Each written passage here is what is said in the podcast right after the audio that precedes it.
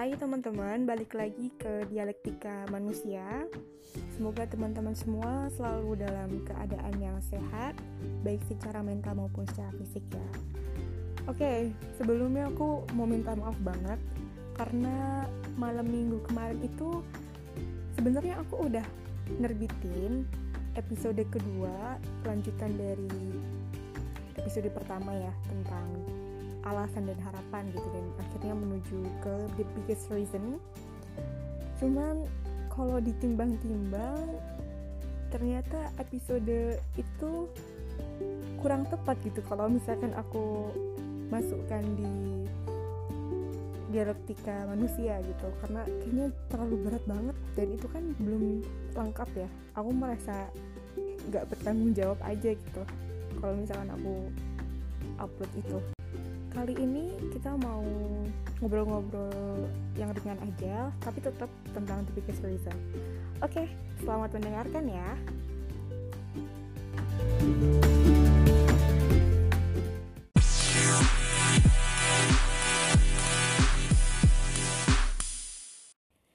Di episode sebelumnya kita udah bahas tentang hal menarik dari motivasi.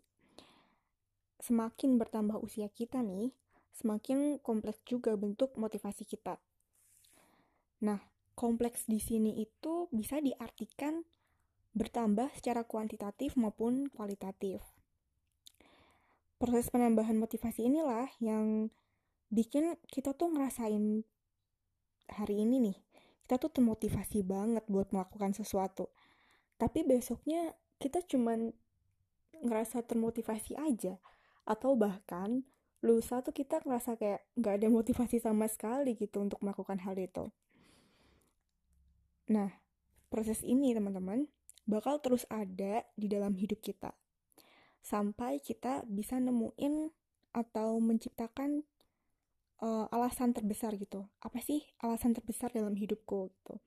Apa sih alasan terbesar yang bisa membuatku mengaktualisasikan diri gitu ya? Mengembangkan potensi-potensi yang kita miliki.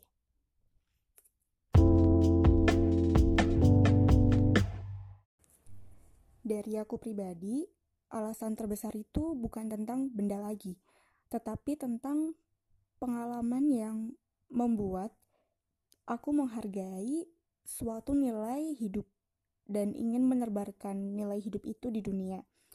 Tentunya melalui potensi yang aku miliki. Nah, nilai hidup itu misalnya nih kayak keadilan. Cara nebarinya ya dengan kita menjadi seorang jaksa gitu, seorang hakim atau pengacara atau mungkin polisi dan lain-lain gitu ya.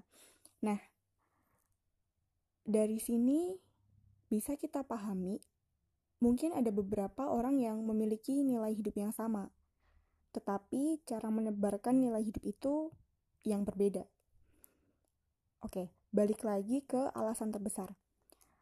Menemukan alasan terbesar itu bisa dibilang suatu perjalanan yang panjang dan mungkin bukan suatu hal yang mudah ya.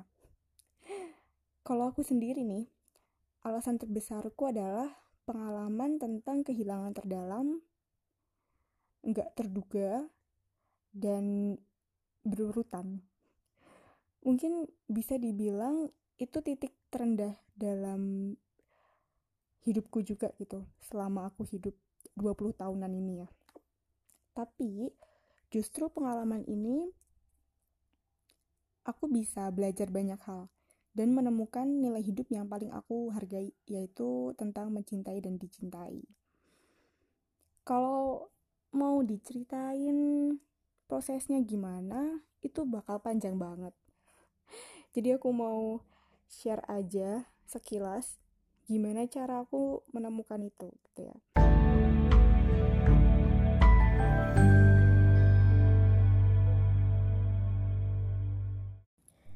Cara pertama sih tentunya aku mencoba untuk menelusuri pengalaman-pengalaman hidup apa sih yang benar-benar hit me so much gitu ya atau yang benar-benar berkesan gitu buat aku sendiri. Tanda pengalaman itu berkesan ketika aku bener-bener nggak bisa lupa gitu sama pengalaman itu dan bener-bener apa ya punya pengaruh yang besar gitu dalam hidupku dan aku punya perasaan yang sangat dalam ketika aku mengalami pengalaman itu. Nah, yang kedua, aku berusaha buat sejujur-jujurnya gitu sama diri sendiri. Sebenarnya jujur sama diri sendiri ini biar kita itu paham gitu apa yang sedang terjadi saat ini. Terus biar kita juga tahu memahami gitu bagaimana reaksi kita terhadap peristiwa atau pengalaman tersebut. Caranya gimana nih uh, kita bisa jujur sama diri sendiri? Yang pertama sih pasti merasakan perasaan. Merasakan perasaan yang muncul ketika kita mengalami peristiwa tersebut gitu. Ya, merasakan perasaan itu meliputi kita menyadari gitu bahwa ada suatu perasaan atau berbagai macam perasaan yang hadir lalu kita tahu gitu apa sih nama perasaan itu dan kita berusaha memahami apa penyebab perasaan itu muncul seperti itu. Kemudian kita juga berani gitu. Akhirnya kita berani untuk merasakan perasaan tersebut. Dan juga jangan lupa dilepaskan ya perasaannya ya. Bisa dengan cara apa ya biasanya sih kalau kita sedih kan dilepaskannya dengan menangis. Itu it's okay gitu. Cowok cewek mau nangis ya it's okay ya. Terus biasanya juga mungkin dengan bergerak gitu. Kalau cowok olahraga kalau cewek biasanya nari gitu ya. Atau mungkin dengan menyanyi atau melukis dan lain-lain gitu ya banyak banget. Cara untuk melepaskan emosi yang konstruktif gitu ya intinya. Kemudian usaha kedua untuk bisa jujur sama diri sendiri itu adalah dengan cara kita menyadari gitu pikiran-pikiran yang muncul ketika kita sedang mengalami peristiwa tersebut atau pengalaman tersebut atau ketika kita mengingat gitu pengalaman tersebut gitu ya. Kalau biasanya sih aku tulis sih apa pun itu gitu pikiran-pikiran yang memang berkaitan dengan pengalaman tersebut gitu biar nggak overload gitu kan ya. Nah setelah kita apa ya berani gitu untuk merasakan perasaan yang ada dan juga menyadari itu pikiran-pikiran yang ada kita akan merasa, merasa tenang sih biasanya. Bi, apa udah nggak bundet gitu biasanya sih. Nah setelah udah tenang cobalah untuk mencari sebuah insight gitu ya. Kalau aku sih biasanya self talk self talk tuh kayak ngomong sama diri sendiri. Kayak orang gimana gitu ya. Enggak, enggak guys. Jadi kalau di psikologi itu ada namanya teori apa ya? Teori Sigmund Freud. Nah, itu tuh jadi intinya sih diri kita itu gabungan antara tiga sisi gitu. Ada id, super ego dan juga ego. Atau kalau teori lain itu bilang setiap manusia itu punya tiga sisi. Itu ada sisi anak, orang tua sama dewasa. Sebenarnya kedua teori ini tuh sama sih gitu. Sama sih sebenarnya kalau it itu sama kayak anak, dia uh, dia berdasarkan atas kesenangan, terus kalau misalkan super ego itu sama kayak orang tua gitu, dia berdasarkan norma-norma yang ada dan ego atau dewasa ini adalah yang menengahi dua sisi tersebut kayak gitu. Kan kalau self talk itu kan nanya sama diri sendiri ya dan jawab pertanyaan itu sendiri gitu. Nah jawaban yang apa ya yang aku dapat itu tuh biasanya dari ketika aku udah baca buku gitu atau mungkin aku melihat sekitar atau mungkin hikmah dari cerita orang lain kayak gitu sih. Aku biasanya lebih dominan ke sini sih kayak gitu. Atau mungkin kalau teman-teman apa ya orangnya bisa cerita gitu ya bisa terbuka dengan orang lain kalian bisa cerita ke orang lain gitu tentang pengalaman ini. Ini juga bisa membantu teman-teman untuk mendistrak pikiran-pikiran teman-teman gitu dan juga melepaskan perasaan teman-teman kalau cerita sama orang lain sih biasanya dapat jawabannya ya dari nasihat dan saran orang lain itu kayak gitu Nah, setelah kita dapat insight nih, kita bisa memaknai nih pengalaman yang ada ini ya, pengalaman-pengalaman yang hadir di dalam hidup kita gitu. Biasanya sih aku nanya sih sama diriku sendiri lagi. yang pertama sih, apa sih hikmah yang bisa aku ambil gitu dari pengalaman ini? Terus yang kedua, apa sih yang bisa dipelajari gitu dari pengalaman ini? Terus uh, apa yang bisa aku perbaiki gitu apa aja yang perlu aku terima kayak gitu nah jawaban-jawaban dari pertanyaan itu bisa dibilang menjadi suatu makna gitu ya kita memaknai pengalaman tersebut nah makna dari pengalaman-pengalaman hidup yang udah kita jalani itu akan menuju ke suatu nilai hidup yang benar-benar paling dihargain kayak gitu ya setiap orang pasti punya cerita hidup yang berbeda. Oleh karena itu, teman-teman, nilai hidup ini bisa kita dapetin dari berbagai macam pengalaman. Mulai dari pengalaman yang membuat kita tuh mengalami perasaan yang positif maupun pengalaman yang membuat kita merasakan emosi yang negatif.